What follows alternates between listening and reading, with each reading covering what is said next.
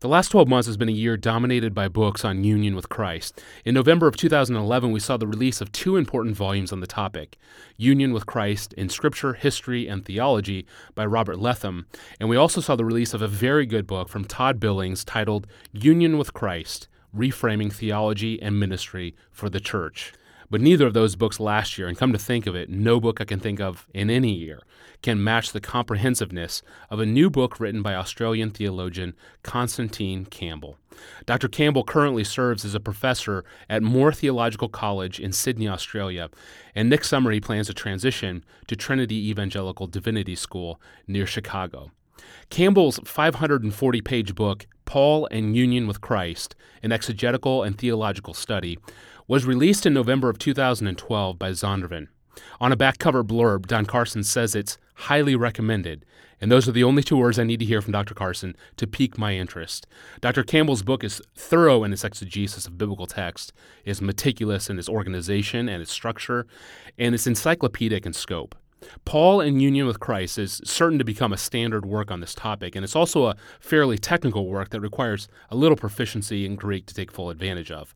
I put Dr. Campbell on the line from his office in Sydney, Australia, and in this interview, we will eventually get to pastoral and practical considerations and talk about union with Christ in relationship to his death and his resurrection, two massive biblical realities that shape the very nature of how we think of the Christian life. But first, we need to cover a couple of technical details. And to begin, I asked Dr. Campbell about the four terms that he uses in the book to collect the various ways Paul speaks of union with Christ. The four categories being union, participation, identification, and incorporation. I asked him to briefly summarize each of these four categories. Yeah, well, first, a little bit of background.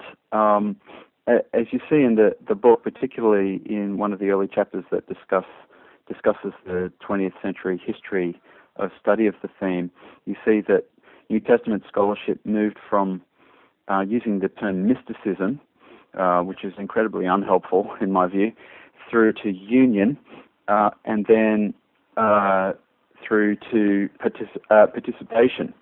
Um, and it was, it was actually through conversations with uh, Dr. Francis Watson who is also a great Pauline scholar, uh, we were sort of talking about the adequacy of these terms.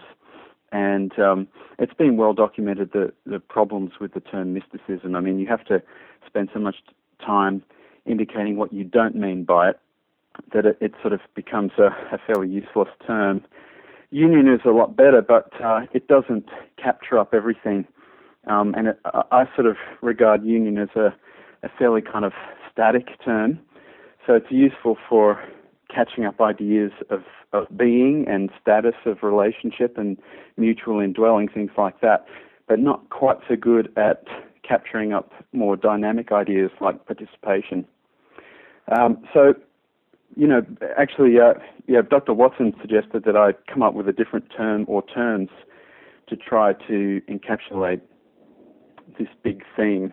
And uh, I ended up arriving at union participation incorporation, uh, sorry, identification and incorporation. And uh, in somewhat those terms refer to um, are, I guess, as follows. So union captures the kind of nuptial union that we have with Christ, that we are, that the church is the bride of Christ, and that we have a, a, a mutual indwelling, that we exist in Christ and He is in us by the Spirit uh, and it, it, it, captures up the Trinitarian elements of the theme. Um, but they're, as I say, mostly kind of static, status, relational kind of ideas. Uh, participation is more of a dynamic term, and and and uh, I use it to refer to um, the with language. So, dying with Christ, being buried with Christ, being raised with Christ, um, being seated in the heavens with Christ, suffering with Christ, uh, etc. And I think that it does differ from union because it's it's not simply a static, stative idea, but more of a dynamic. Well, participation is a dynamic term. Uh, then identification, um, I think, is a very significant idea, capturing up what Paul talks about in terms of uh, being um, located within the realm of Christ or the sphere of Christ's rule. So, you know, for example, he has, he has transferred us from uh, the realm of darkness into the, uh, the, the kingdom of, of light. Uh, and we're under Christ's lordship, no longer belonging to the realm of Adam. Uh, and so that idea of realm transfer, I think, is particularly significant in Paul, and identification seeks to capture up those kinds of ideas that we are identified by belonging to the realm of Christ rather than the realm of sin, death, the, the devil, represented by Adam. Um, and finally, uh, incorporation is a corporate term um, referring to the way that all believers who are united to Christ uh, by faith and in the Spirit are actually incorporated one into each other uh, as members of the body of Christ. And, and again, you know, obviously the, the corporate uh, metaphors and language that Paul is concerned with is very significant for Paul. So, um, yeah, so I argue in the book that those four terms, union, participation, identification, incorporation, really capture up the full sweep of this uh, language and, and ideas and, and metaphors that traditionally has been labeled union with Christ. Yes, those four terms are very helpful, and I appreciate how you develop the distinctions in the book. At, at one point later in the book, you very briefly uh, make the point that the glory of God in Christ is the center of Paul's theology. And it's in that same section where you make an interesting point that union with Christ, while being a major focus for the Apostle Paul that shows up all over in his writings, it's not the center of Paul's theology. You really may, make a, an overall point in your book that union with Christ is the glue or, or the webbing that holds together all of Paul's theology. Explain that for us. With union with Christ, you've got a, a sort of special problem because uh, you know, you work through the book and you see that it, it, it's everywhere in Paul. He, t- he talks about it on virtually every page, if not every page, of of the Pauline canon, and uh, because of that, it's obviously significant, which is why scholars like Schweitzer said it's the center of what Paul's really about. But at the same time, Paul very rarely kind of stops and addresses it head on the way that he does talk about justification or uh, reconciliation or the significance of the resurrection or the significance of the cross. You know, topics that he does directly address and unpack. He doesn't really do that with union with Christ, um, at least not to the extent that you might expect if it was the real heart and soul, the center of everything that he's talking about. So I was, I basically propose in the book that um, the metaphor of webbing does justice to the frequency uh, and the widespread nature of Paul's references to union with Christ, that it, it is everywhere. And I also show in the book that it's connected to everything that he talks about. Uh, you know, everything that is ours in Christ is connected to this language of, of union with Christ. And, and, and, and everything that uh, Paul is concerned about in terms of how believers are to live is connected to our union with Christ and, and so on. And just, just show that, you know, virtually everything he talks about at some point or other, he connects it to this theme. Um, and so I, I think webbing is a useful metaphor to, to capture that idea that it's connecting all the dots. You know, it's connecting all the things that Paul talks about and all his interests uh, together by this kind of webbing fabric, if you like, of union with Christ. And so that that I think helpfully captures up the the frequency and the widespread nature of the thing, but it also doesn't claim too much for it by saying it's the center of what Paul talks about. And and I don't think that's really justified actually. Uh, it's there's no doubt extremely important, very significant, but it doesn't occupy a center in terms of a, a kind of controlling directive idea, but rather as the way that everything is joined together and, and connects us and everything that God does for us to Christ. Some theologians are concerned today that with an emphasis on union with Christ, it will diminish the forensic priorities of justification or imputation. How do you respond to that? Uh, yes, and um, in that way, I, I guess I'm following the lead of Richard Gaffin, who helpfully points out that this is really the way that Luther and Calvin spoke about both union and imputation. Um, that the the two ideas were not in competition, but actually uh, imputation is grounded in our union with Christ. Um, and I think Gaffin helpfully shows us that um, with uh, Luther and Calvin, what they mean by imputation is is not that Christ's righteousness is an abstract quantity, quantifiable substance that can be lifted off Christ and then kind of dropped on us, but rather when we are joined to Christ by our union with Him, when we are married, if you like, to Christ, then we we share in His righteousness, and so. Uh, union with Christ is essential, I think, for imputation. But what imputation captures up is the idea that, uh, properly speaking, that righteousness is is not ours. It is alien to us uh, in that it, it, it's Christ's, but it becomes ours by our union with Him. So, so imputation does is a helpful term, particularly in the in the context of medieval Catholicism, into which I was speaking, of course. It's a helpful uh, term for realizing that the reality that this righteousness we have no claim to it on our own. It's entirely outside us, but it's no longer outside us when we are joined to Christ. Um, and so I think some modern discussions kind of, uh, you know, between um, exponents of the Reformed tradition and, say, the New Perspective on Paul, unhelpfully at times caricature both positions as though imputation is somehow pitted against union with Christ. And so the New Perspective guys say, well, we don't believe in imputation because we believe in union with Christ. And some of the Reformed guys say, well, union with Christ is not the answer to justification, it's imputation. Well, uh, that, that it's a false dichotomy, uh, really, is what I'm uh, arguing in the book. And yeah, I think that is a, a, a helpful way to proceed. But having said that, I do think that union with Christ is absolutely the key to our justification um, and that imputation is a useful category understood within that grounding, um, but not in competition to it. I would like to ask you about the category of union, as you called it earlier, or what I would call uh, maybe vital union with Christ, um, the vine and the branches reference that Jesus makes in John. As you study Paul on the theme of vital union or organic union or experiential union, or I think you call it in one place, quote, actual spiritual union, end quote, with Christ. Just how important is this personal union to Paul? Well, I think it's extremely important to Paul because I think uh, everything that we have from God and everything that we are in terms of our status is mediated through our union with Christ.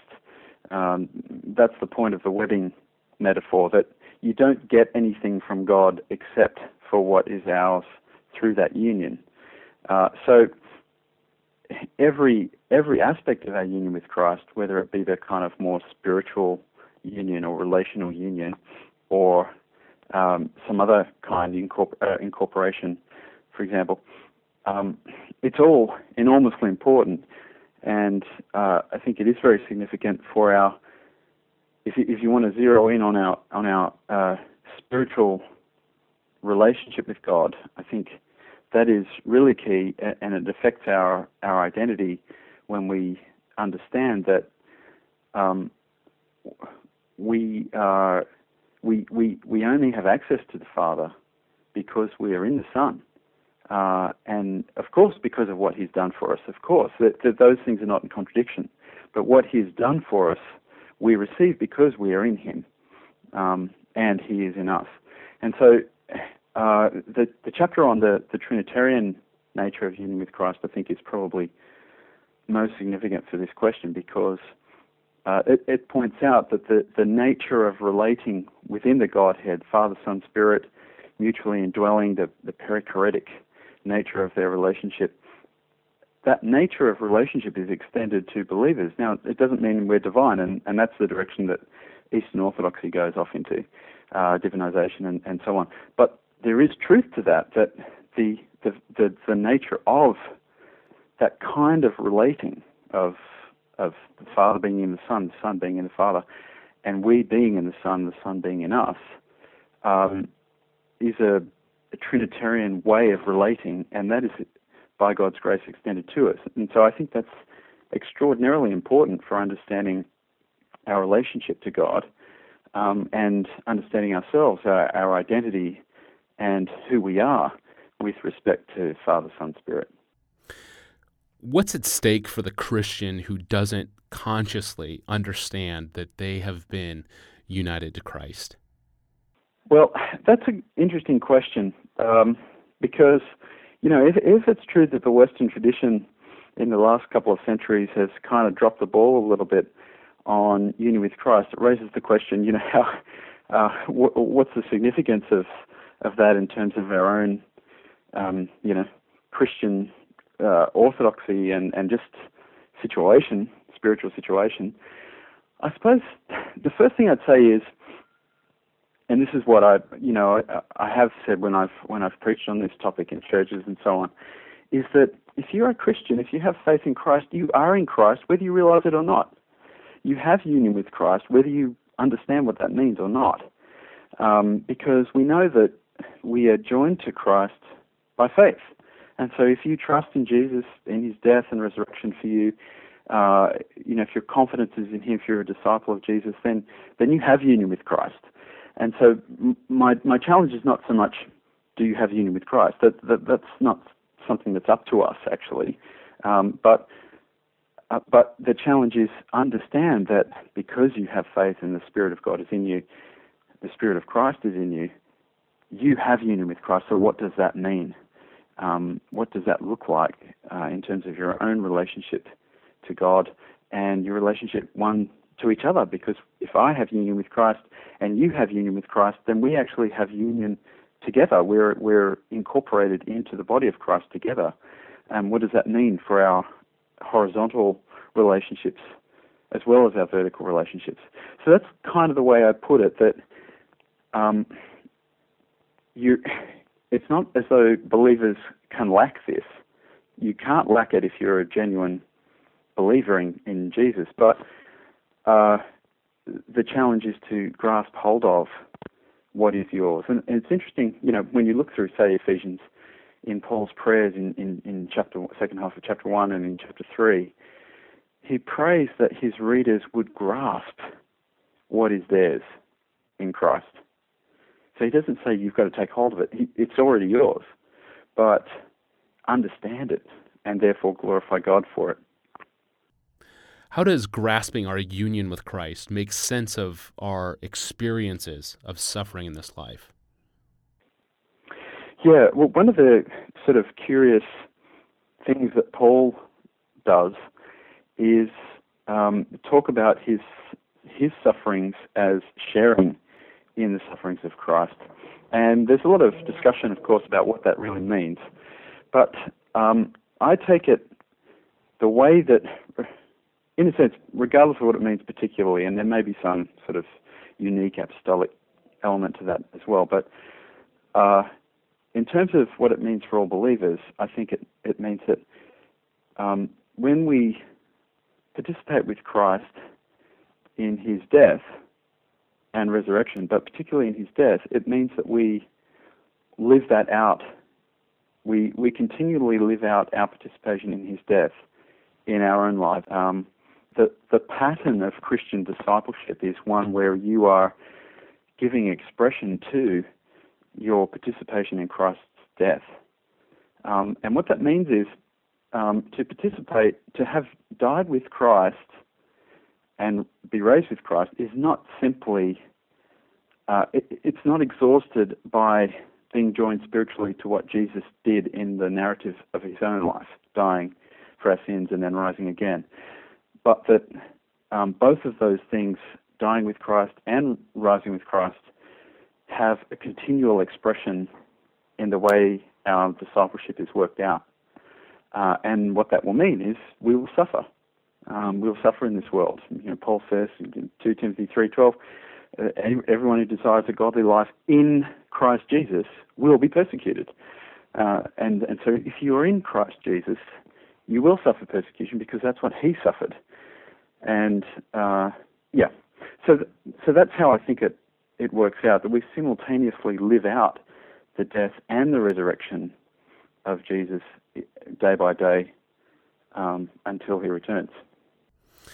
And that leads me into the next question I've most anticipated asking, really. It, it seems to me that two of the most overlooked Pauline themes are union with Christ and also this old aeon, new aeon eschatological framework in Paul. I mean, you cover both of these in your book, and they particularly intersect in your discussion of Romans 6. Can you sketch out for us, just briefly, in our remaining time here, what it means that because Christ has been raised from the dead, that a new age has broken into history?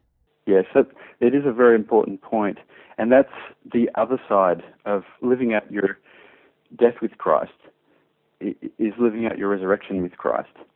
Um, and I think to understand what that means, you've got to take a step back first and understand what is the theological significance of resurrection. And so this is a this is a little hobby horse of mine because I think we tend to be, particularly in in the circles in which I find myself in, we're very good at talking about what the cross means uh, Jesus' death for, for us, um, penal substitutionary atonement and reconciliation and propitiation and so on. We, we're not so good at understanding the theology of the resurrection. Now we we're good at talking about the, the historicity of the resurrection and what that what that means for the authenticity of, of faith in Christ and so on. But what about the theology of the resurrection? And one of the points I like to make is that resurrection is an extremely important theological topic in the Bible. Um, and first, you need to start in the Old Testament, saying Daniel chapter 12, verses 1 to 2, where there is the expectation of a general resurrection at the end of time for judgment. Now, Jesus picks this up himself in John chapter 5 and says that all will be raised, some for the resurrection of life, and some for the resurrection of judgment. Um, and you see it reflected in, in Martha. Is Mary or Martha? I always forget. I think it's Martha in John 11 when uh, Lazarus has died and Jesus says, Do you believe he will rise again? And she says, Yes, he will rise again in the last day. Um, that, that is a common Jewish uh, belief through the intertestamental period, but actually beginning in the Old Testament, that at the end of time, all people will be raised, and at that point there will be judgment. Uh, and if you're found to be on the right side of God, you live forever with God.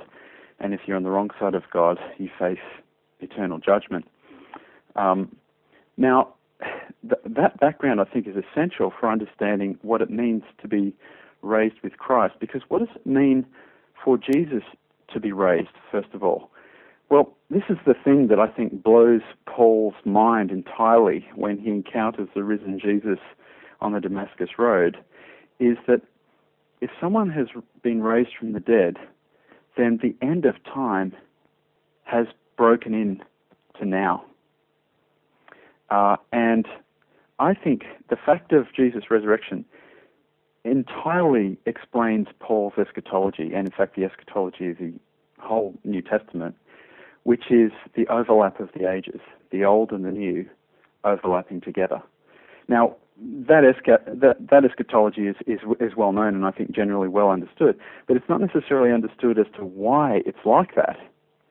And I think in Paul's mind, the reason it's like that is because a man has been raised from the dead. And so in 1 Corinthians 15, when he calls Jesus, uh, Jesus' resurrection the first fruits, what he means is he's the first of that general resurrection. And the, it means that the end time judgment and the ushering in of the new age has already begun with the resurrection of Jesus. Now, having said all that, what does it mean then to participate in the resurrection of Jesus? It means uh, Romans 6 when you've died with Christ, you're, uh, belonging to the realm of Adam, which is all the in Adam stuff that he's been talking about in second half of chapter 5 um, you're now you've now died to that world and that eon and that age, and you have now been resurrected or reborn into the age of Christ, uh, the new age. And so uh, that's why you, you simultaneously die in this world. You die each day. You're putting yourself to death because you spiritually have already died with Christ to this world um, and living out the resurrection every day because you are expressing your membership in the new realm of Christ through resurrection. And I think uh, in, in some Christian traditions there's an overemphasis on the dying with Christ and not enough grasping of being raised with Christ. And in other Christian traditions, it's the other way around, as though we're in heaven now and there's no suffering to be had. But you're quite right, that's entirely key for Paul. He's simultaneously dying every day because he participates in Christ's death and he is engaging in his new life in Christ in the new realm every day. That was Dr. Constantine Campbell from his office in Sydney, Australia. Dr. Campbell is the author of the new book, Paul and Union with Christ, an exegetical and theological study, published in November of 2012 by Zondervan. Thank you for listening to this episode of the Authors on the Line podcast. This free podcast is supported, produced, and distributed by Desiring God in Minneapolis. You can subscribe and find a full archive of episodes by searching for Authors on the Line in the iTunes Store, or watch for new episodes online at desiringgod.org forward slash blog. I'm your host, Tony Reinke. Thanks for listening.